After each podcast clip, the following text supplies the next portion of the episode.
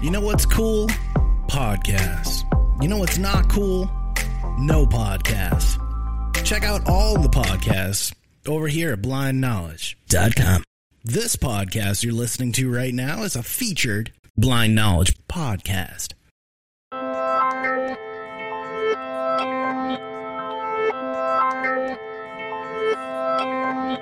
All right, testing one, two. Thank you, everybody, for joining us for this very special Twitter space presented by Ghost, presented by StakeCube, presented by Blind Knowledge. If you don't know me, my name is Joey B. I am the founder and owner of Blind Knowledge. Check us out over at blindknowledge.com. You can check out your favorite podcast check out your favorite uh, video media. We are digital media. We can help you content create. We can help you get your digital media out there. We're here to help. We're here to grow. Blindknowledge.com is the spot. Enough from me. More about what we're here about today. I'm going to give it over to my buddy over at Ghost. Ghost, you want to introduce yourself and let us know what you're all about? Thank you for that intro, Joey. Ghost is a decentralized proof of stake privacy coin. Uh, we make use of privacy protocols such as RingCT, Bulletproofs, and Dandelion Plus Plus. Uh, more recently, we further decentralized our blockchain with the introduction of AGVR. Uh, this is our Ghost Veteran reward structure. Uh, this eliminated the need for a middleman and also processes our GVR faster, so on a per block basis. Um, this also solves the time value of money problem associated with staking rewards, as previously GVR was paid out on a monthly basis and in a lump sum. I appreciate that. Awesome. Excellent stuff. And we have also friend of mine, friend of yours, works for StakeCube. If you don't know StakeCube, you're going to know him after this. This is Derek. Derek, you there? Hey, what's up, guys? Thank you for getting this together today. Um, we are still waiting for StakeCube account to join us, but um, that's okay. Good thing this is recorded, so we're not jumping the gun too fast. Um, however, I will start and say that StakeCube is a custodial service. We also offer staking and we have an exchange. Uh, we also dive into esports and uh, with our um, esports and exchange or service, we also have a coin called StakeCube coin which um, serves kind of as a utility in some way to StakeCube, but also has a smart chain layer, which tokens and NFTs can be built on. So uh, overall, it's quite the ecosystem. And uh, we've been around since 2018 um, in service, and we're continuing to move forward with the space and try to progress as uh, technology innovates. All right. This is really exciting stuff, guys. Thank you so much for joining us. We're just getting everything started. We just started about three minutes ago, 11 a.m. Eastern Standard. We're going to get StakeCube in here. We're going to fill this bad boy up. We have a lot to talk about today. The first thing we're going to get to is a little bit about Sam Bankman Fried and CZ. Who wants to start here? Yeah, I can totally get started with the CZ and SBF uh, theatricals going on right now. It seems that um, with the end results, kind of jump into the end of this. It appears that Binance and CZ has acquired FTX uh, fully, so I don't think that SBF will be uh, too involved with the FTX any longer. And with that said, that means with CZ taking over any coins or funds that users had on FTX, they will um, be safe, or as CZ likes to put it, safu. Anyways, uh, what has been going on is um, there's quite some threads on Twitter you can dive into, but without looking into any of them, what I've digested is FTX has became insolvent and they didn't have quite the capital backing their tokens the FTT token. Yesterday we saw it collapse 84%. It was trading over $20 not too long ago and uh, hit around $3 yesterday. I have not looked yet today to see what's going on with the markets, but I do know um, Bitcoin's looking like it wants to fall off. Um, this is probably due to CZ and SBF thing going on. And um, back in 2018, we had a Roger Ver, Craig Wright thing going on with Bitcoin. And so it kind of uh, mirrors or rhymes with history and its interesting aspect. Um, they're kind of what we call black swans in crypto. Nobody really sees these things coming. Uh, we also had this kind of happen earlier in some way this year with Luno and uh, or Luna. And so it's quite interesting to see that it's crypto politics and it's not world stage politics that are affecting the space. Um, on the flip side, you know the the big uh, thing about this last cycle was institutional investors bringing on institutions, and I think that this is uh, definitely going to put a scare to institution investors. So I would say this is phase two of the bear market that we're about to enter, which is the later half of the bear market. Um, welcome, StakeCube. So finally, StakeCube has made it, and uh, if you'd like, we could set Stake Cube as a host, but I will be speaking today. What do you uh, think about SBF and CZ? Have you guys been following it? Yes, it's, interesting that you mentioned that uh, you haven't checked the markets today. Uh, I, I just now checked the market for the first time today, and I'm noticing Bitcoin at 17.1. Um, this is definitely a key resistance level. I believe if we break this, you know, it's going to see a downward spiral into that 15 and then 13. I think, you know, if it doesn't hold through the 15s, we'll definitely shatter right through that floor and go straight to the 13s. Um, now, I wasn't made aware that uh, CZ, um, on behalf of Binance, actually made a full acquisition of FTX. To me, this kind of serves a nail in the coffin um, against our beloved uh, Coinbase, Coinbase that is.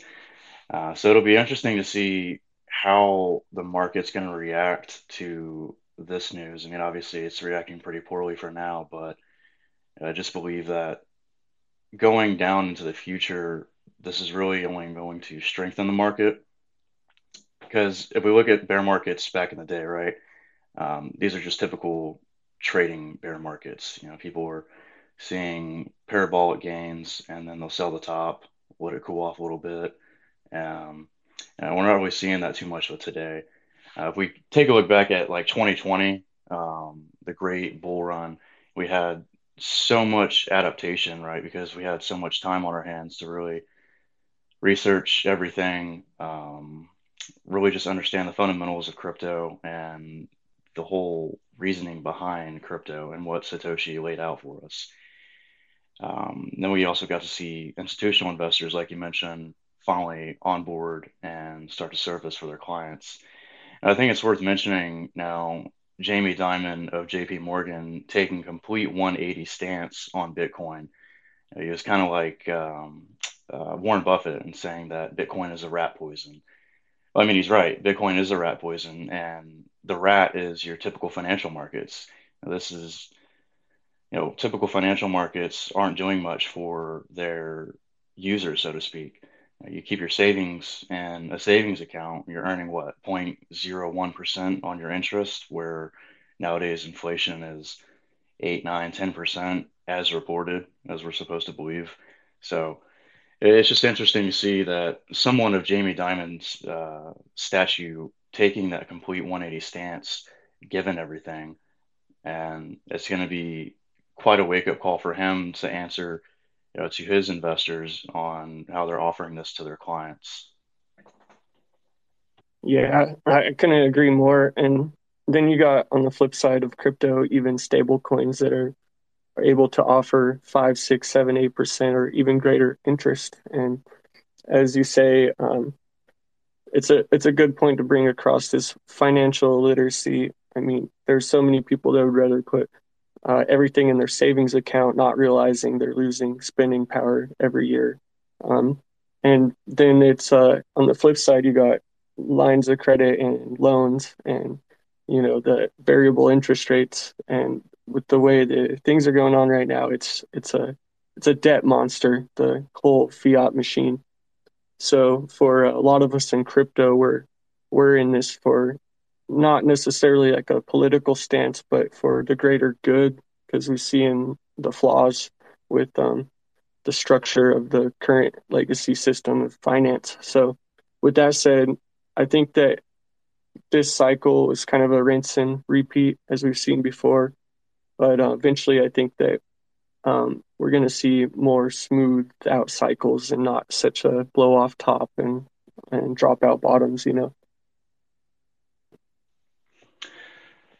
Yeah, I'd have to agree with that statement. Um, and going back to the whole CZ SBF situation, um, it's just kind of funny that now he's acquired all that because, you know, didn't FTX acquire, or I think they put a bid in to Voyager's assets, and they were also bailing out, you know, notable institutional companies, sort of like, you know, Three Arrows, Three Arrows Capital, and we saw what all happened there, right?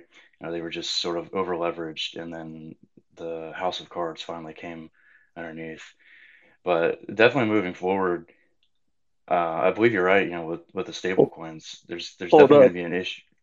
So I'm, I just uh, searched Twitter FTX from Watcher.guru breaking 28 minutes ago. Binance reportedly unlikely to move forward if, if, with FTX acquisition following reviews of finances, CoinDesk reports. So this is all live, kind of happening, and we're we're all the audience waiting to kind of see what really does happen.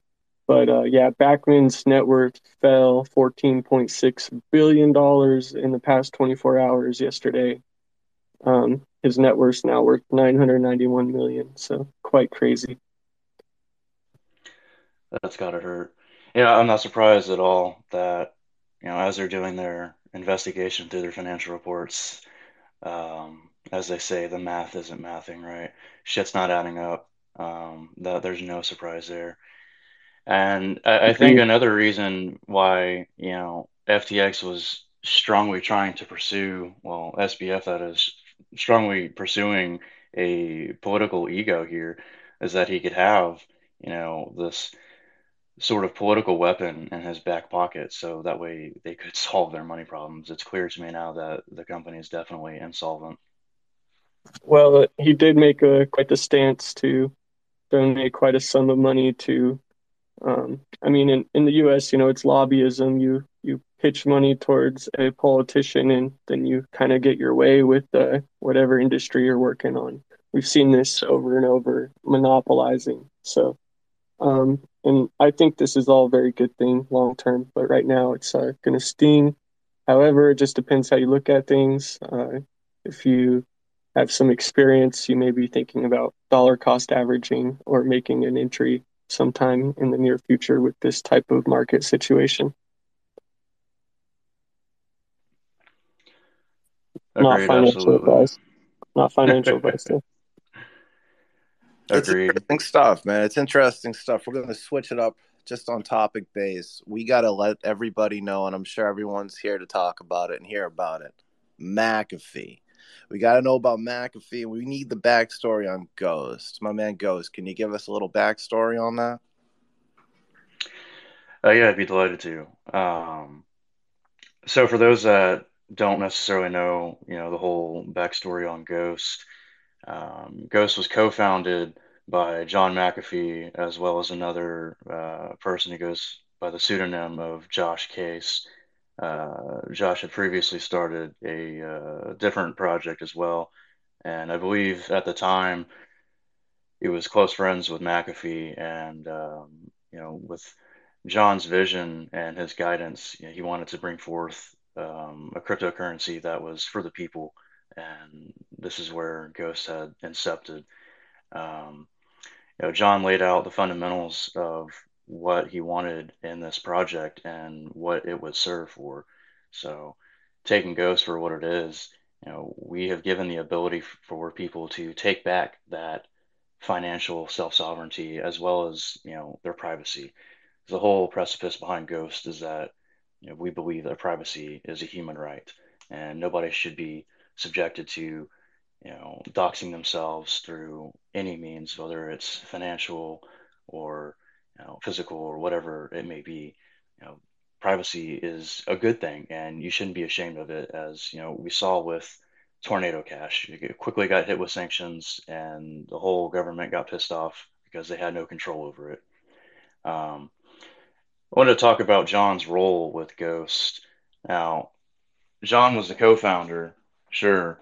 Now, his development participation that is sort of halted right there. And we have, you know, cryptographers and C++ devs that have 10, 15 years of experience working with code and working with these systems and formalizing protocols.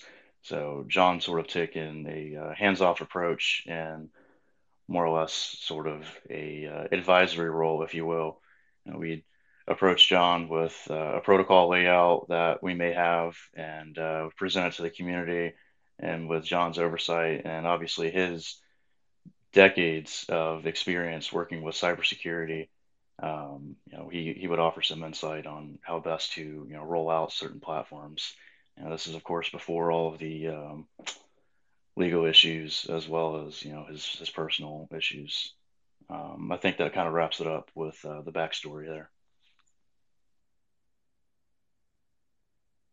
Yeah, I think that uh, I think that McAfee was big into privacy and just sovereignty and freedom in general. So he was always uh, standing up for himself, and um, many of us looked up to him.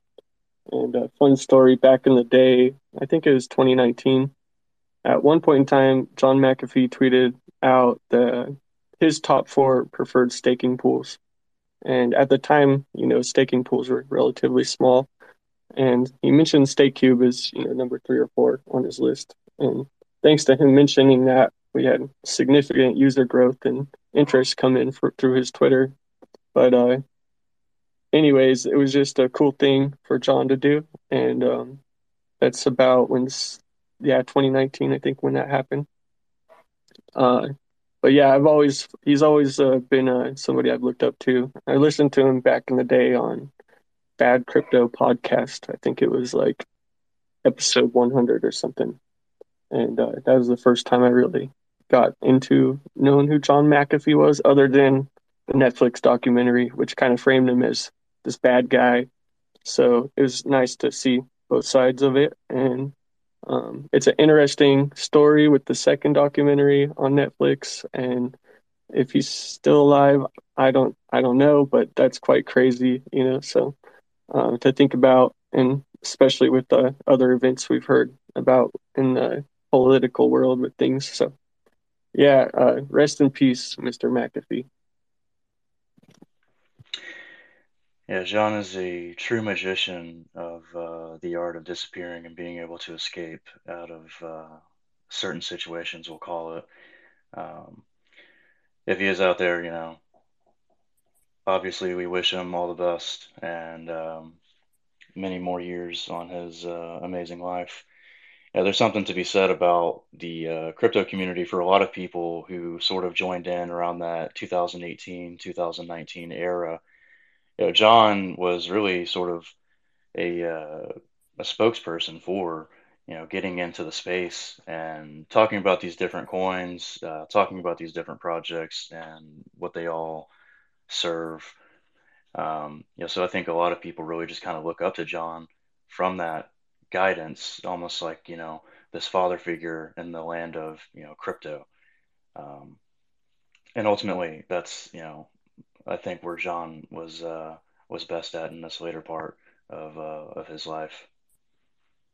Yeah, and uh, I mean, in some senses, there's no telling he'd still be on Twitter if uh, he was able to be today. You know, with everything else going on. So Kanye and you know Andrew Tate, and it seems that anybody that's kind of off the beaten path with their stances, you know, you get silenced. So yeah, either way though, miss the guy. I miss his tweets, and uh, if he is still out there, I I agree. I hope he's doing well. All right, everybody. If you're just joining us, we have Ghost, we have StakeCube. We're talking about crypto. We're talking about John McAfee. And if you haven't heard about it, check out blindknowledge.com. We got digital media for you. It's it's informative, it's entertaining, and maybe you'll find a podcast you never heard of. Blindknowledge.com is the spot. These guys are the big guys, though. We got Ghost, we got StakeCube. Hey, Ghost, can you tell us more about McAfee and the influence on Ghost and, and just like what what's something we should know that we we probably don't know about McAfee? Well, building on what uh, was just aforementioned, um, there's not a whole lot more to really discuss. You know, we've we try to stay pretty transparent for the community, and um, you know, if anything's in question, we like to bring it to light quickly. Um, you know, John was just uh, John was just this total badass, right? Um, he's just this freedom fighter, and that sort of fueled the fire for Ghost. And you know, we've taken that fire, and now you know, we continue to march to the beat of our own drum, right? So, um, taking that hands-off approach that John did, and letting the community build itself really set the tone for the future of Ghost. You know, it, it, it really just decentralized the whole development process and uh, really just aggregated the whole process of you know, what protocols do we want to implement, what's going to you know increase uh, user efficacy, as well as the ultimate goal, privacy, right? So having John in there man, it's it's it's really just sort of a blessing because there's there's not a whole lot of people nowadays where you know, they've had decades of experience in the cyberspace. You know, whether it's developing simple protocols for you know uh, school systems or uh, developing avionic systems, whatever the case may be. You know, we were fortunate enough to have John really be in there with uh, his knowledge of cryptography and specifically elliptic curve cryptography. Yeah, that's that's awesome. So how how has it been since you know John's passing or disappearance, so to say, and you know what are some things Ghost is looking forward to doing um, moving forward? That's a great question. You know, since uh, since John's disappearance, um, it was pretty hard on the community. You know, our uh, belated co-founder has now been ousted as this as this bad guy.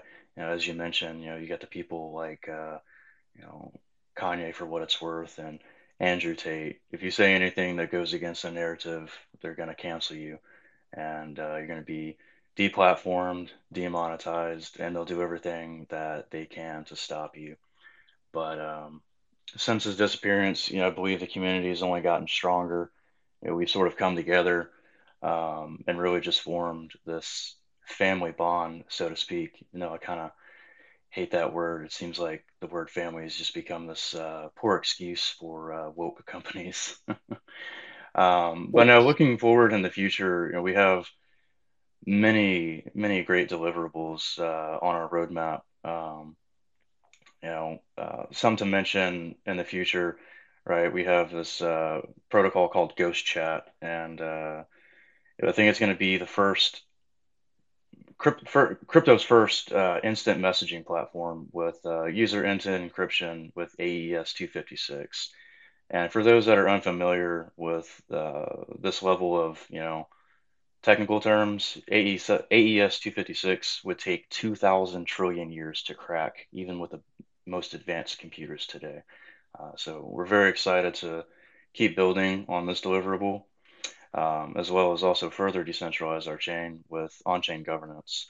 Uh, on-chain governance, we believe, is a must-have in any blockchain, um, regardless of uh, Bitcoin, of course. But um, know, moving forward with with any project nowadays, you have to have some sort of way for the community to have a say and the direction of you know what the project is going to do. Are we going to eliminate a certain protocol? Are we going to include a certain protocol? You know, how are we going to allocate funds? What are we going to do for marketing? Um, you really got to treat it like um, a company almost, like a public company, right? Because each owner of your coin is really a shareholder and they have a voice, and you really need a portal to help guide those voices and help guide that project in the right direction. Um, something we've been working on behind the scenes is really getting a wrapped version of Ghost. You know, we've been looking at you know Ethereum as a possible solution, given that they just went through the merge, and they won't really be scalable until I believe it's the splurge. Can never keep up with all of their acronyms. But um, we're looking at various blockchains, of course, and uh, we really want to get into that DeFi game strong because we believe it has fundamental value that will only propel Ghost further. Yeah, I totally agree. As well as StakeCube with the StakeCube protocol as our dive into DeFi and under development. But um, totally interesting about the messenger. Is it a messenger? Going to be, or do you guys have kind of like an idea of a theme or like anything that's out there that would kind of give us an idea of what we could expect? So we do have an MVP. Um, and this this will basically be an additional you know interface on the wallet itself. You know, this will run on the blockchain, just like how uh, RingCT or Bulletproofs operates on the protocol as well. Um, one concern that you know, uh, some of the community members may have was that you know how is this going to affect scalability, and um, you know, it's it's almost not even noticeable because the transaction byte size doesn't even hiccup the chain at all um, in testnet phase. So this will uh, again, this will be an additional window, so to speak. You know, just like if you were to go to check for coin controls um, on like the Bitcoin Qt wallet, for those who are familiar with that, and you'll be able to create rooms, um, chats. Everybody will have their you know unique uh, identification name that's specifically attached to their Sol wallet. Now, however, again, being that this is AES 256, the privacy there is unmatched, and there's going to be no cause for um, a dox of anonymity. Uh, an important thing here is that since it's going to be on the Ghost blockchain, you know, we don't have to worry about servers getting shut down you know, necessarily adhere to um, certain regulations or uh, certain data collections because there is no data. Um, everything that'll be on there is pretty much erased as soon as it's it's it's gone. So uh, it, it's kind of like when the FBI asked Signal for you know details on a certain user. They said, okay, well, here's what we got. And it was one line. It was a timestamp of the last time that uh, this user interacted, right? There was no threads of communication. There were uh, no threads of who this user was communicating to, um, where this communicator is located, um, and that'll all of those characteristics will be shared with Ghost Chat. Very cool. So, in other words, I guess uh, I had some other questions for you where is the best places to get Ghost other than, of course, stakecube.net? And what is the collateral needed for minimum stake? And what is the ROI? And all those good things. Tokenomics. Could you give us some details there? Uh, yeah, absolutely. So, of course, you know, we at Ghost, we love you guys. Um, StakeCube is, is usually always my first option if I'm picking up another bag of Ghost, but um, some of our other exchanges that uh, we work closely with is TradeOgre. Uh, TradeOgre does not KYC. Uh, we have a good amount of liquidity available on there for users to pick up, um, and of course sell as well if they want to. Um, and more more recently, Ghost was just listed on Exchange Assets. Uh, Exchange Assets is a Ukrainian-based hybrid platform. Um, they offer you know interest as well as uh, proof of stake staking pools as well. Uh, so we're very proud to be partnering up with you know this Ukrainian uh, exchange, given the uh, war efforts and whatnot. Uh, but the minimum amount of staking for a staker on Ghost is 0.1 Ghost, and currently your your yield on the staking rewards ranges from 12.1% all the way up to 29%. Uh, you can achieve that 29% APY by becoming a Ghost Veteran. Uh, Ghost Veteran is sort of our masternode structure for those that are familiar with a masternode. Uh, basically, what a masternode is, is uh, it's a node that holds a considerable uh, weight of network power, whether it's proof of work or proof of stake. So, since we are proof of stake, if you hold a certain amount of coins, then you are eligible for Ghost Veteran Rewards, uh, which we acronym it as GVR, and that's how you can get that 29% um, APY. And now Ghost Veteran Rewards are processed on a per block basis. Um, so our current block emissions are 11.4 Ghost per block. 3.876 of that goes to the miner of the block. 1.824 of that goes to our dev fund, and 5.7 of that goes to the uh, GVR, Ghost Veteran Rewards. So if you have, you know, 20,000 coins and uh, you've gone through the parameters of the AGVR protocol, which we have listed on our Medium page, you can read all about that. Um, you know, you can gain around what is it, 9.5 seven ghost per block. Uh, so we think that's really awesome because typically users were waiting about a month to gain these additional rewards, and uh, it was all just lumped up and it was very centralized. So this is this is a protocol we were working on for the past two years, and we we faced some many roadblocks to achieve this to where we get to today. No, if I remember right, I was speaking before. You say there's some some aspects of Monero involved with Ghost. Oh yeah, that's right. So uh, of course we always get the question, you know, what's the difference between you know Ghost and Monero, right? Because Monero makes use of RingCT and bulletproofs as well.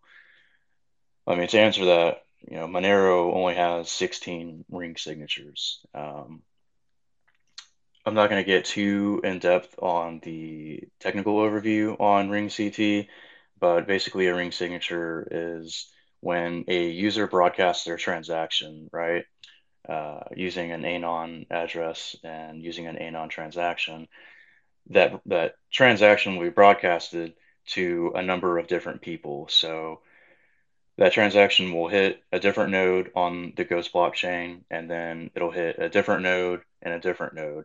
Uh, it's almost like a flower sprouting. So we can see it hit these many different people, um, and this is what coined the term a ring because we have all these people who act as decoys in the network. Um, and that helps obfuscate and shuffle that transaction, um, really eliminating that uh, traceability factor behind the blockchain. So again, Monero has 16 ring signatures and Ghost has 32 ring signatures. Um, additionally, of course, Ghost uses a different consensus method, right? Ghost is proof of stake, as opposed to Monero is proof of work. And then, in addition to this, you know, we believe that our ecosystem has a more rewarding utility factor behind the fact, you know, with uh, Ghost veterans, especially being that that number one utility there. Um, and again, as we expand our ecosystem further down the road, uh, when we do launch Ghost Chat, that'll really just be basically your in-house one-stop shop for everything privacy related, right? If you need to communicate with somebody and you want a secure private chat, use Ghost Chat. Um, if you don't want prying eyes on your financial transactions, use Ghost. You know, it could be as simple as you purchasing a new robe for your spouse, right? And if you're married, of course, she's going to have access to your bank statements. So it's like, oh, hey, honey, you know, what was this $72 transaction at Victoria's Secret? Well, bam, you know, the surprise is now spoiled. So you can use ghosts to help hide that. Um, yeah. you know. Totally.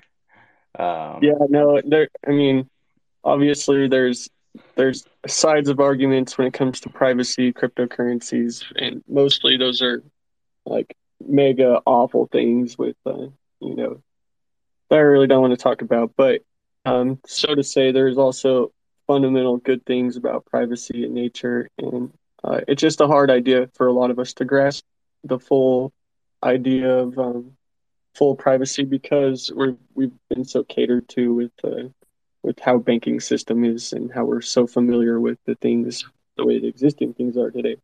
But uh, it is a good thing to focus on privacy aspects and looking forward to see what Ghost has uh, coming down the pipeline. In other words, um, as for StakeCube, we are a fork of Bitcoin and use masternodes of Dash and our PO, POW proof of work mining network is Firo POW. So we've uh, kind of collected these ideas throughout the years and, and acquired what we think is best and tried to move forward with it.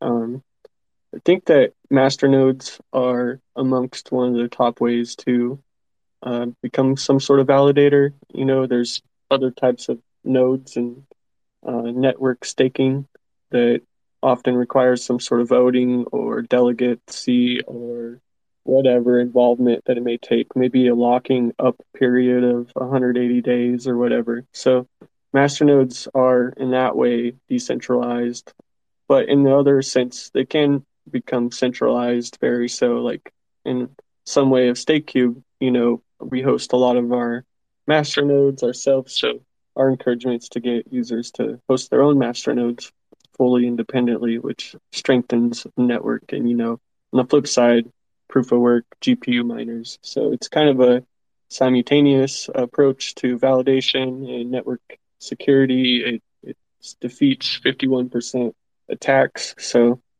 um, for network security and stability, also supportive StakeCube protocol layer, um, which is a custom and unique um, built chain, uh, not a copy of an EVM layer. So, with that said, it's completely innovative. Um, that something that we have to get audited and improve down the test of time, but it's so far looking really good for SCP. And with that, dive into uh, you know DeFi. We can you know think about things like token swaps, uh, NFT marketplaces, blockchain games, uh, you name it. So that's kind of uh, some of our dives. We also got V3 coming, which is our platform kind of being remodeled and released, built for scale, and um, built to handle network, main network coins and their ecosystem. So, for example, we have Syscoin listed with V3.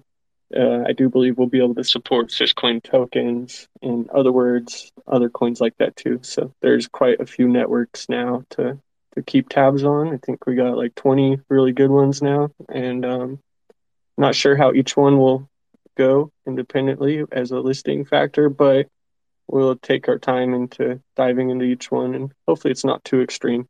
The nice thing today is web wallets and things like MetaMask make it really easy to uh, create integrations. So we'll see how it goes with V3 coming. The other thing is our esports it's uh, starting to gain some traction. It's really looking good. Uh, we've been hosting tournaments for blockchain games and even just regular games like Overwatch and uh, in the past Rocket League before they did away with crypto guys doing their games. So uh, quite the diversity we're diving into and some other things going on that uh, I just can't process right now. So uh, I think that covers everything I wanted to say about StakeCube today. certainly sounds like you know there's there's a lot in the works uh, you know behind StakeCube. Um, we love to hear it. You know, we say that um, you know once once development stops, really uh, you know a project kind of begins to die. So you know we're we're a big fan of always having development continuing and just constantly building, constantly working and expanding on that ecosystem. Uh, before I ask, you know, what the tokenomics are uh, behind StakeCube, Uh, there's something to be mentioned about uh, consensus methods regarding, you know, delegated proof of stake. You mentioned voting and validators. Um, less less often than not, uh, we get a few questions regarding, you know, how is how is Ghost Veterans, you know, makeup on, you know, the consensus method, and how does this all play out, you know, in a decentralized manner? and it's because we did not make use of actual um, traditional master nodes. Uh, if you look at blockchains like Ark um, and Cosmos, right? These guys are delegated proof of stake. So you have the community voting on these validators on which blocks to mine. And and to me, it's just it's wild. It, it doesn't make a whole lot of sense you know, why are why are these guys propping up these pools, these validators into a position that sort of control the chain? Because if you look at Cosmos, I did an I did an analysis on them you know, about a year ago. Um, they had one validator had like almost 20% of the voting power. Um, and we want to talk about 51% attacks and the whole nature behind it. Uh, Cosmos uses a Byzantine fault tolerance, you know, BFT consensus. To me, when you already have a validator approaching, if not that 20% network power, and if you were to reach out to another validator that had, let's say, 10%, those two guys right there make up that 30%, right? That that almost 33% threshold. You're creating the Byzantine problem in itself. So it, it's it's almost paradoxical at that point that people aren't, you know, aren't really questioning why is DPS still a thing and why have people not necessarily moved off of it um, and just gone with traditional proof of stake. Uh, it, it kind of blows my mind. Um, you know, we, we look at attacks, like look at uh, Bitcoin SV, right? There's now one miner that owns like 80% of the network power. Um, this should have been red flags after it reached, you know, 20% of the network power. But same can be said for Bitcoin, uh, the OG top dog, right? And we're seeing like AntPool um, and F2Pool. These guys are reaching almost double digits and their network power. And I think it's almost a duty not only to themselves, but a responsibility to the blockchain to limit yourself on that network power. Uh, because if you're trying to stand for decentralization, right, you're trying to stand for everything that Satoshi has laid out, right? We wouldn't be here if it wasn't for Satoshi. We wouldn't be having this conversation. Uh, none of this would be in existence, right? So if you're trying to stand by those ethics that Satoshi has laid out, uh, I, I, don't understand how these people can stand by their protocols and say, yeah, we're decentralized, but yet between this pool and this pool, uh, we make up about 40% of the network power. Or, you know, with this one guy, we've got over 55% of voting power, yeah. or whatever the hell it may be, right? That, that it's, it's, it's mind blowing. It's, it's it's more often than not, and I think people need to really question these uh, these popular chains because some of these top 100 coins they they have a decentralization problem. Well, it's um, also there's also like different formats of decentralization because you can talk about on chain and whatnot. Like, of course, there's proof of work, you know, with miners taking up the network, and then there's staking with having so much weight of a coin where you take up most of the network and node holding or so to say.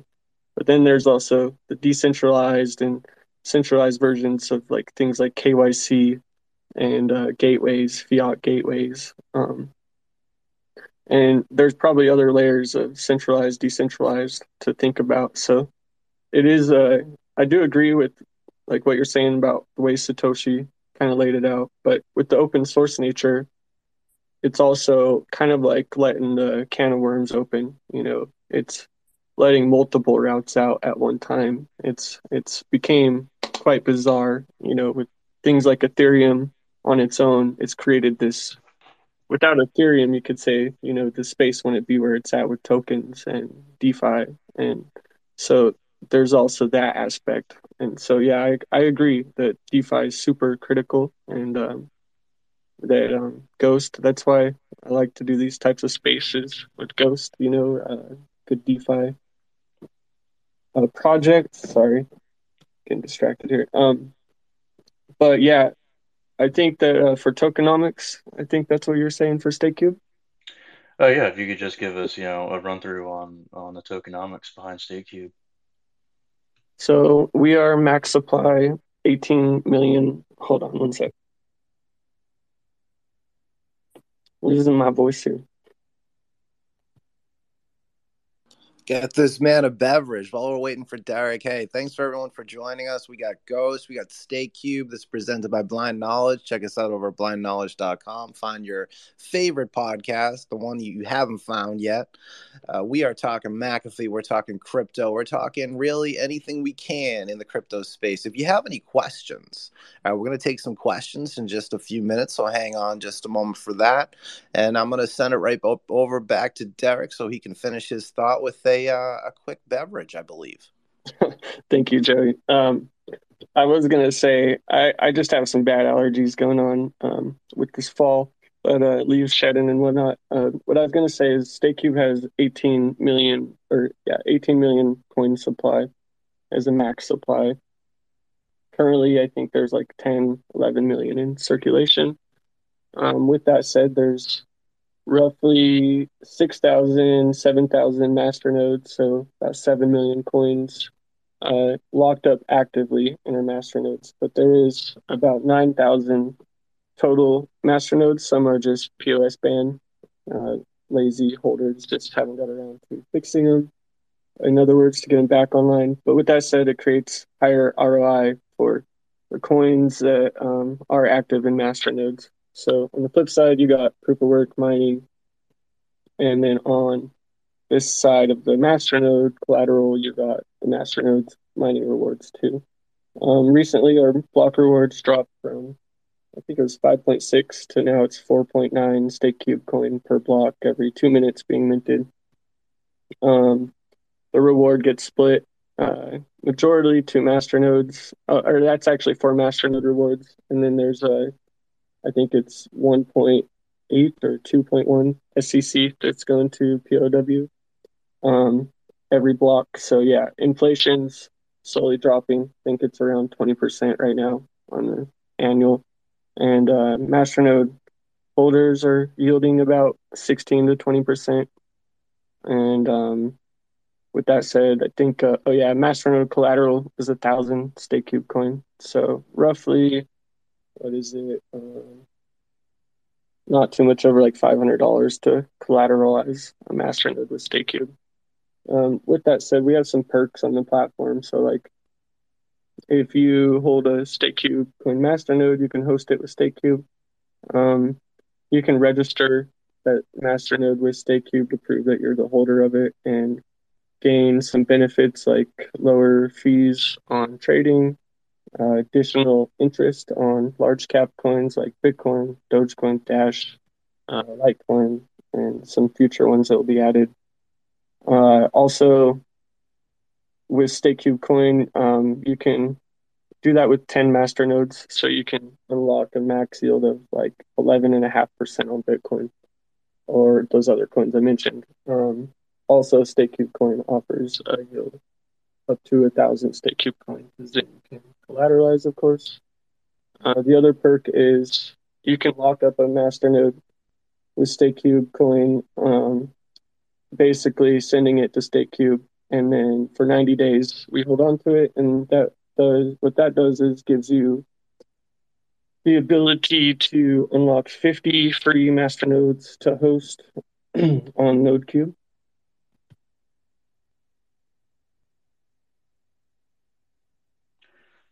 Awesome. Uh, Sorry about that. Um, and so that gives a perk uh, to basically create better yields because it costs two dollars a month to host a master node on a hot node and one dollar a month to host it on a cold node. Um, without diving too much into what hot and cold nodes are, uh, yeah, that's that kind of sums up tokenomics. Uh, we also have burning mechanism in place with StakeCube protocol. Uh, anybody that creates an NFT project or token on SCP uh, costs 10 StakeCube coins, so those are sent to burn address However, the supply is elastic, so any coins that are burnt will be sent to be reissued at the tail end of the supply. So, say a million coins get burnt today, those will be reissued elastically. So, the max supply will always be 18 million. But if there's anything burnt under that, then those coins can be reissued uh, with master nodes and miners later. So, kind of a way to incentivize the chain. Also, gas um, takes place with StakeCube Coin on SCP. So, network fees. Um, what we've seen actually already is that masternode rewards and proof of I'm not sure about proof of work, but masternode rewards will come in like a few what we call Olegs, but it's like Satoshis. Um, they'll come in a little bit higher rewards because of the gas on SCP with the few transactions that have been going on. Um, with SCP, you know, the idea is adoption and expansion, network usage. So more projects, more onboarding, uh, more trading and network gas being used will incentivize the validation of StakeCube uh, down the road. And that's something that we're looking forward to to work on and make better. Now, how about you guys? Yeah. Ghost, can you guys relate to any of that or speak on any of that for you guys in particular? Uh, yeah, I'd love to. Yeah, Derek, thank you for that detailed breakdown of uh, the tokenomics. Um, earlier, failed to mention, you know, our block times. Uh, Ghost also has a target block time of two minutes. Uh, currently, we have a current circulating supply of around 20.9 million, and we have a max supply of 55 million coins. Um, I think I had mentioned earlier that Ghost observed its first uh, block reduction this year.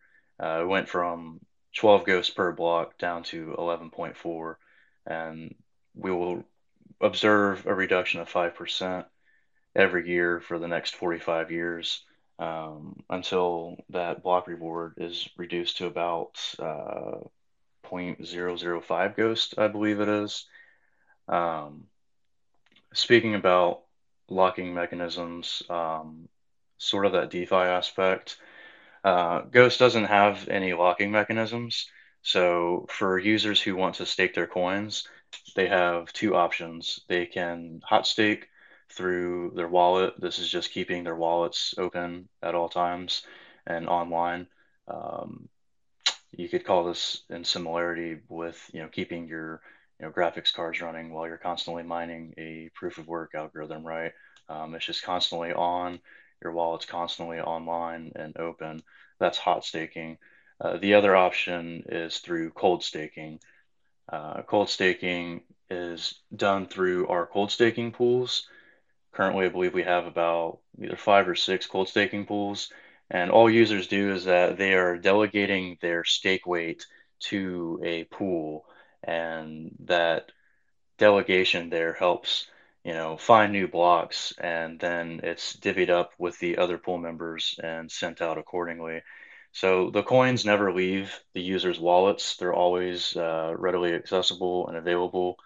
And uh, users, you know, again, they don't have to wait to access their coins.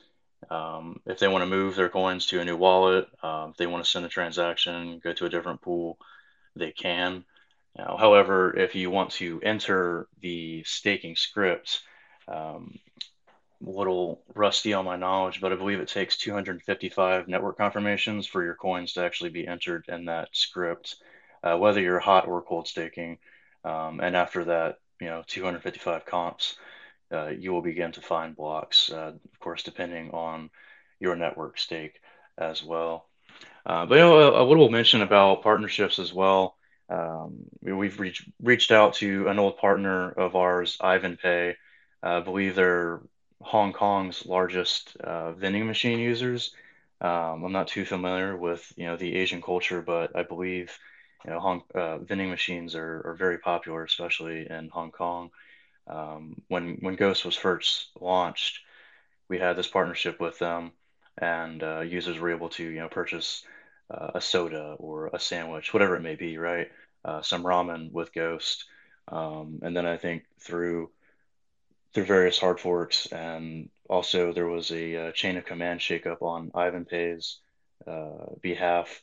Uh, we kind of lost that partnership, but you know a little teaser for for the Ghost listeners. We have repaired this relationship, and uh, you know are happy to announce this. And uh, Ivan Pay is reintegrating Ghost, um, so we'll be happy to share more on that uh, when it's officially launched.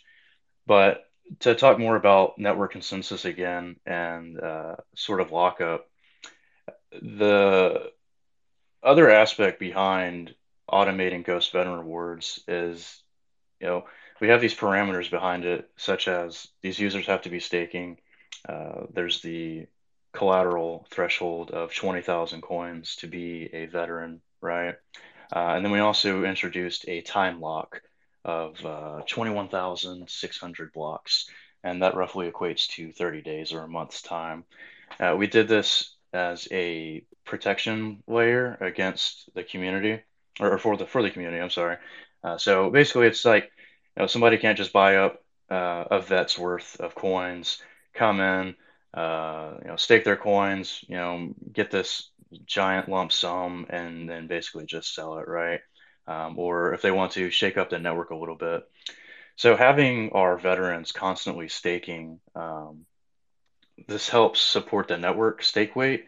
Uh, and of course, obviously, having a healthy network stake weight helps prevent against 51% attacks and also just increases the speed of validation of transactions, uh, you know, as well as, you know, just helping reduce uh, that centralized structure that we see some of these proof of stake uh, projects have. Yeah, that's all good. Uh, and also, you can uh, always just hold a balance at StakeCube, and uh, we are part of one of your pools. So that is, that is true. Yes, that is an easy way to get some ghost. Um, if uh, anybody here is from StakeCube, you probably already know this. So, uh, yeah, I think that I think that we covered about everything we wanted to talk about. Um, well, actually, I got a, I got a I got a question. I got a question. Um, just because you know, even though I'm the presenter, I, I do have a brain, so I gotta ask. um, how can companies like Ghost and StakeCube, how can you guys, you know, you have your own things going on, you're your own separate entities or, or your own separate companies rather. How can companies like yours work together um, to be mutually beneficial in the future? Yeah, it's awesome question. Um, StakeCube has always had a stance of uh, to adapt and learn. And when we first started, you know, we were a lot of us, like myself, I was less than a year into crypto and I fell into StakeCube and um, call myself lucky for that, you know, dumb luck. But I've seen many others fall, get into crypto and go into the wrong projects and uh, have a really bad time. And you know, within a few weeks, maybe a few months, maybe a year, they're out. You know, they're done, and then they're saying bad things about the space or until the next bull run that is, and things have, have gone upside down. But collaboratively, StakeCube has a cool way to work with projects just because platform aspect of being able to list and um, now with SCP and esports, you know, it creates more ventures and streams to acquire interest from partners in essence. But what I find is, for me personally, over the years, I've done a lot of legwork on trying to make friends with projects that um, maybe aren't quite successful yet, but they have quite the potential to become successful. And so, and otherwise, eyeballing things that are peers to StakeCube not necessarily competition, but that are at the same level and working towards the same goals. In other words, kind of like Ghost and their aspect. Um, sure, we're not uh, similar in project regards, um, but we definitely recognize what Ghost is working on, and, and of course, uh, McAfee uh, always said good things about StakeCube, and so we wanted to support Ghost right away when we heard McAfee was going to be creating a cryptocurrency project, but we didn't know it was going to be proof of stake masternode, so that was quite cool and easy for us to integrate. And um, you know, with McAfee uh, going away, our our kind of like for me personally, it wasn't StakeCube. I wanted to work with Ghost because I I thought that um, if their team's still around and still trying, that it's a good thing. You know, that set forward kind of a you know, it's the ghost of McAfee in a sense. It's it's uh, keeping him alive in some way. So kind of a cool thing. Yeah, I mean, uh, I think you know that's great. Um, Derek pretty much said it. Um, you know, we may be uh, not similar, um, Ghost and StakeCube, but we certainly recognize StakeCube's effort, um, especially in the crypto space and what they're offering to the community as a whole. Uh, I think you know, as the time goes on, uh, there may be various opportunities for us to both collaborate on uh, a certain project, and that can be gaining more, you know, exposure to a certain elements um, within the crypto community. Um, or you know, it can just be uh, as simple as um, implementing a, a, new pool, right? Or you know, helping them with a protocol, them helping us. Uh, I, I, think we really have a strategic partnership here, and uh, it, it's easy to say, you know, from the Ghost community as a whole. Um, you know, not even myself, not trying to sound biased, but you know, everybody loves StakeCube. We've had a great, you know, great running with StakeCube so far, and we only look to increase uh, our partnership and our future endeavors with StakeCube. Cheers to that. I agree with that 100%. Ghost is awesome. And, uh, you know, a lot of it's a lot back to like just the masternode space and whole. And it's kind of a niche, small corner of crypto. Um, but at one time was a thriving arm of crypto and even with top 10 cryptocurrencies. So, um, Ethereum and the token wave and DeFi and NFTs and you know there's these cycles that come and go. So masternodes were once a cycle, and um, the thing is, it's a technology that's that's definitely built a tight niche community because a lot of us see it as real as a real uh, way and and staking too. But proof of work, um, now you get into these advanced um, protocols, so to say, and like even Ethereum staking is is kind of more like a delicacy with 32 ETH needed.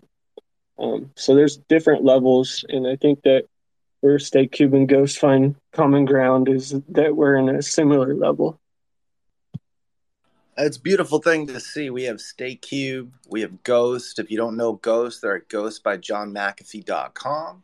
If you don't know StakeCube, they're at stakecube.net, two leaders in the crypto sphere. We're going to spin it around real quick, guys. We're going to talk about global economics. How are we touching global economies with crypto? Ghost, what do you think? Right. So, of course, this is obviously a sensitive subject because this affects literally everybody in the world. Um, and if you're American, right, the global reserve currency is denoted in the US dollar. So, what it's something like, I believe, 80% of the US dollar supply has been minted in the last two years alone. That is insane. I mean, think about that if it were to be Bitcoin, right? There would be mass pandemonium. Uh, the value would be absolutely detrimentally low. So, yeah, it's just it's hard to really dive into a certain area regarding global economics um, because, like I said, it affects everybody. But I think the role that crypto really plays in it, um, specifically Bitcoin, is that you know Bitcoin is a inflation hedge. It's a deflationary asset there will only ever be 21 million Bitcoin, and it's you know borderless. It is censorship resistant, um, and to me, in this future we're heading into, almost dystopian like. Um, I think Bitcoin is going to play a more important role than we have really ever imagined. You know, we've always kind of dreamed about Bitcoin being this global reserve currency, right? Everybody's going to have uh, a Bitcoin wallet on their Android or their Apple device or whatever it may be. We'll be accepting goods in Bitcoin. We'll be, you know, getting our 401ks in, in Bitcoin. And some of that is, is, is true to this day, but as we see these governments and these central banks destroy and debase their currencies, I think we see a greater need for crypto um, and, and everything that it stands for whether you're focused on preserving your privacy with Ghost, you know, or you're you're looking to uh, you know join a staking pool um, with with StakeCube, uh, or really just get a simple cryptocurrency to pay for something that's not denoted in U.S. dollars. It's just it, it affects everybody. Um, you know, we have damn near 10% inflation on the US dollar. this is decreasing our purchasing power yearly by 10%. You make $1,000, you know, 10% of that's just going away. You know, now you got really $900 to play with. Um, it, it's it's the driving factor and the motivation for what we do every single day and why we really wake up. They like to say that money isn't everything, but unfortunately, you really can't do anything without money, right? Um, and and to me, that's the ultimate driver um, of why we try to do what we try to do, and I believe why StakeCube um, tries to do what it does. Um, speaking more on on the global economy, I'm going to be honest. I, I really think that we're headed for a global depression, something unprecedented, like we saw in 08, right? Um, if you're in real estate, to me, it seems like you have an endless supply of hopium. Uh, you guys are always just denying the fact that your uh, your house isn't overvalued, right? You got a piece of land and you got a shack on it. You're going to try and sell it for X amount of dollars, and uh, in all honesty, you know, it's just a shack with some land on it, but you guys are thinking it's literal gold. So I think the real estate community is going to be the first to get uh, really shaken up again. Um, and if they're not the first, they're going to, uh, they're going to be the last. Because right last time they were the first. But I think we're seeing traditional financial markets and traditional financial instruments such as bonds and you know the stock market. We're seeing this being greatly affected uh, to its core. And this is all going to play back into other investment vehicles, such as real estate, uh, such as cryptocurrency as well. I mean, we're already seeing Bitcoin drop, I think it's 25% over the last three days. Uh, so I think we are headed for a global depression. And honestly, I believe it's needed because, like what happened over 2020 to you know the end of 2021, we saw all of these shitcoins rise up out of nowhere, right? You go on your computer, you can generate a new dog whatever coin uh, token in five minutes with a 20 quadrillion circulating supply. You get Jake Paul to talk about it for five seconds, and the first 15 people that invested in it, that you know, between them own 90% of the supply, oh, they're millionaires, and then they'll just dump on the community. So, you know, after after this whole period of the crypto market being down, I think it's something to appreciate because we've washed away these projects that have no fundamental values. Uh, they're not offering anything to its users. They're not solving any problems. They're not helping to solve any problems, and there's no future. They just simply exist to exist and clogging up the space. So, yeah, I think that in similarity with everything else, we'll observe that with the global economy. You know, we'll see real estate crash down again. We'll see these financial instruments crash down, and uh, you know we'll have to we'll have to almost restart again um, after 08, but on on a more detrimental level. If I were to you know give a give an estimate on end of year for Bitcoin, uh, shit, that's only a month away. Somewhere between fifteen thousand and twenty thousand, um, and and that hurts to say. Um, Derek, I'm gonna hand it off to you. Yeah, good good thoughts there. I'm still still pondering some of what you're saying. Um, to take it back, I think that the biggest problem with global economy right now is financial literacy, and I, I can only speak for the U.S. right now because I don't know how it is really globally. But the U.S we come out of high school, we don't know anything about investing, credit, financing, interest, loans, debt. Uh, the list goes on, right? Running a business, uh, these things we're completely unaware about with the real world. I'd say that's why they say wait till you get to the real world, right? That's exactly what they're talking about is the world of finance. So I want to say this. I don't know, but what I do think is that Ghost is right when he's saying that we're in for uh, what you'd say a depression. And I think that it actually started in 2019 before even Corona. Um, in October 2019, overnight, repo banking markets lost liquidity to lend and borrow to each other. So that means the banks couldn't, uh, they didn't have liquidity, right? So, like we're seeing in crypto, these exchanges run out of liquidity because of bank runs. So when you get foreign interest, and anyways, it's a I could unload on all this stuff some other time.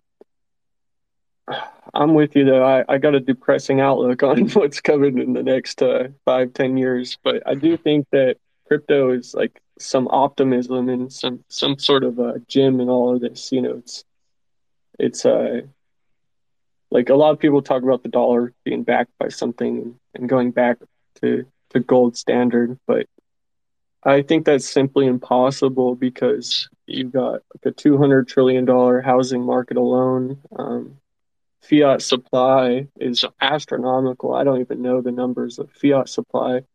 Um, then you got things like assets and stocks. There's simply, with the way everything's pegged to the dollar, there's no way to go back to a gold standard, or it would just absolutely send gold to like multi-million dollars levels, like we're thinking Bitcoin's going to do.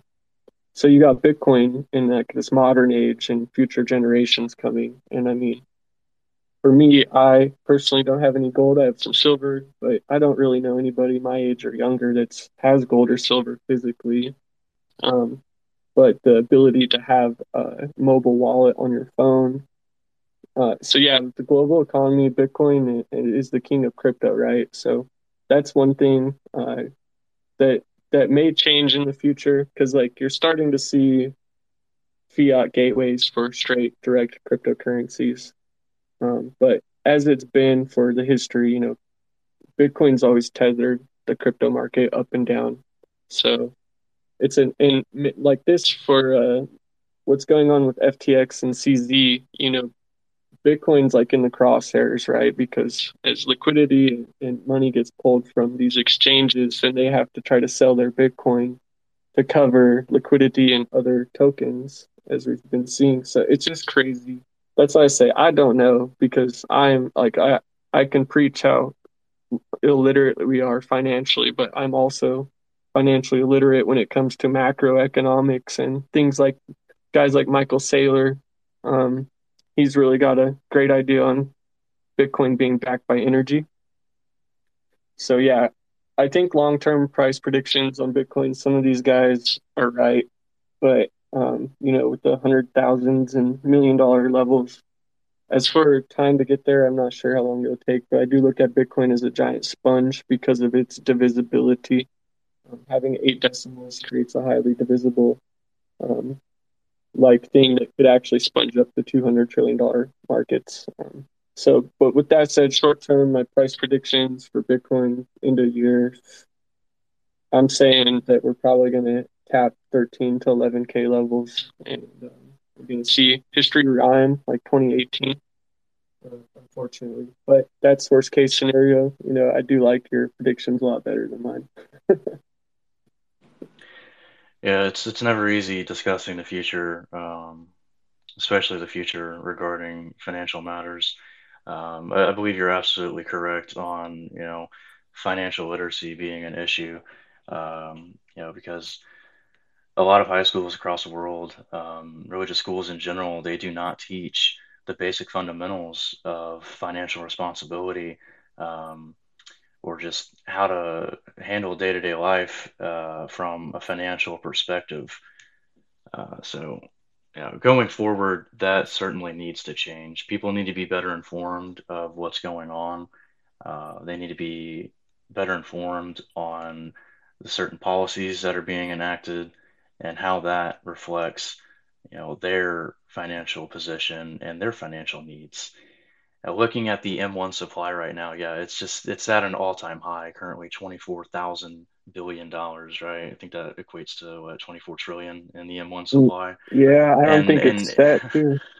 No, it's like not. A, obviously, it's not a cap, right? There's not just a limit, like oh, well, we can't print any more money. No, the government's just going to print whenever they want to print because they are stuck on this Keynesian economic theory that you can inflate the debt away um, and and you just can't. Uh, if you have any basic understanding of economics, you know that Keynesian economics is not true. It's it's just a false route to go down. Um, you know, speaking back on Bitcoin and the whole CZ situation, again, I think you know as we progress down the line and we sort of get rid of these outliers, like we saw with Celsius, Voyager, Three Arrows Capital. You know, these guys were all over leveraged. They were all running through, uh, you know, insolvency problems and ultimately got liquidated. And these guys sort of served as a face for like that 2020 till now time period. Whereas if I don't know when the majority of our listeners joined in crypto, but uh, if you're familiar with the 2013, 2015, and 2018 era of Bitcoin, it was it was just Bitcoin. You didn't attribute Bitcoin to anything else. Whereas if you look at like the 2020, 2021 period, you could attribute Bitcoin to Elon Musk or you know Michael Saylor, like you mentioned. There was like this person or there was an entity almost backing Bitcoin, and I believe that negatively affects the whole market. Um, because again, like you said, if Bitcoin goes up, we all go up. If Bitcoin goes down, we all go down. We're almost, you know, like 100% correlated with the fluctuation of Bitcoin's price, um, which is something I hope that in time also decreases because it, sucks. If something were to happen in the Bitcoin protocol that somebody exploited, you know, why is that going to affect a different crypto that doesn't even share the same code base? It will, but it shouldn't. Um, so again, just moving forward with the whole situation, I think as we eliminate these faces behind Bitcoin, these you know outliers, so to speak, now um, we can get back to the basics of what Bitcoin is and what crypto is, and we don't need these champions for our coins. And then, oh, if you know our champion gets canceled, then you know the project's going to suffer because of that. When in relation those two share nothing at all. Somebody just decided to one day wake up and support the coin, uh, the project, whatever it is. So if we can get back to that era of where you know fundamentals matter most, and not you know if J.P. Morgan's going to invest you know ten billion dollars in Bitcoin, yeah, we we would be way better off than having these people sit here and, and root and champion and wait on whether or not something's going to happen for Bitcoin. Let's just get back to basics, and we can possibly see that hundred thousand dollar Bitcoin market, right? Well, one thing I've noticed is Bitcoin supply being evaporated by, like you could say, the one percent. You can actually look at over the counter supply. Yeah. Well, just in general on the on the blockchain, you can see that I think it's the top 10% wallets hold like 80% or 90% of the supply, you know, so you can literally check that out. Uh, not sure what the website I was looking at, but it's like, it's like a blockchain analyzer for Bitcoin. Um, so you got institutions mostly and companies holding Bitcoin, and, which is great, but also you got countries like El Salvador turning it into a standard for currency and payments, and you know the U.S. accepting it in states for tax payments. It's it's a coming like the adoption's there. I always but, forget about El Salvador. and, and other countries in the recent news too. So the Central Central Republic of Africa, and there's two more countries I just heard that are talking about it. So it's kind of like the watching the cannabis legalization in the U.S. It's watching Bitcoin adoption in the world right now. The, the, both those things are so interesting, right? But uh, also one thing over the years the bitcoin dominancy is slowly shedding. So as that dominancy will drop i think it will continue to do so as the nature of open source and technology and innovation and, and all of us degenerates that want to just keep building. Um, i think that we're going to see detachment from bitcoin over time further. Um, it'll be its own thing you know and we're going to see a lot of other cryptocurrencies become their own thing. And uh, I'm not saying Bitcoin will get dethroned from being the biggest market cap or whatever, but it could be, you know, so it's it's always good not to be super religious to uh, any one cryptocurrency, unless of course you're building that cryptocurrency. Interesting stuff, guys. Interesting stuff. Are there any questions out there from the audience? Anything at all that we touched on? We touched on a lot. We talked about McAfee. We talked about polarity, talked about tokenomics, we talked about StakeCube and Ghosts and how great and awesome they are. Any questions at all from the audience out there? Well, I don't see any hands. Going once, going twice. Thrice is nice. Hey guys, we're gonna wrap it up. I just want to say thank you to Ghost, thank you to StakeCube. What an interesting and awesome session we had here, and I think we're gonna have to do this again because this was not only informative and entertaining entertaining. This was wicked fun. So uh, thank you again, guys, and I hope everyone has a good day. And, and peace and love to all of y'all. Thank you, everybody. Thanks to everybody for joining in, and thank you, Joey, for being our moderator. We'll absolutely have to, you know, schedule another space in the future.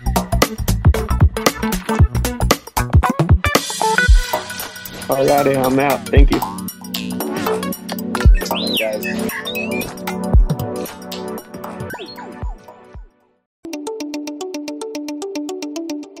Ninja News Japan is a podcast. It's about news from Japan, Japanese news. There's no ninjas. If you're interested in the news, this is a good podcast. If you're interested in Japan, this is also a good podcast. If you're interested in ninjas, this is not a good podcast. It's a Japanese news podcast. It's a podcast about Japanese news. There's no ninjas.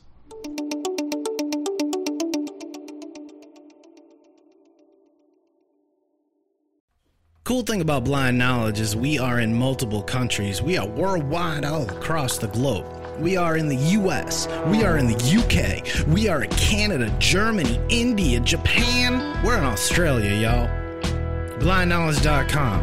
Now back to the feature presentation.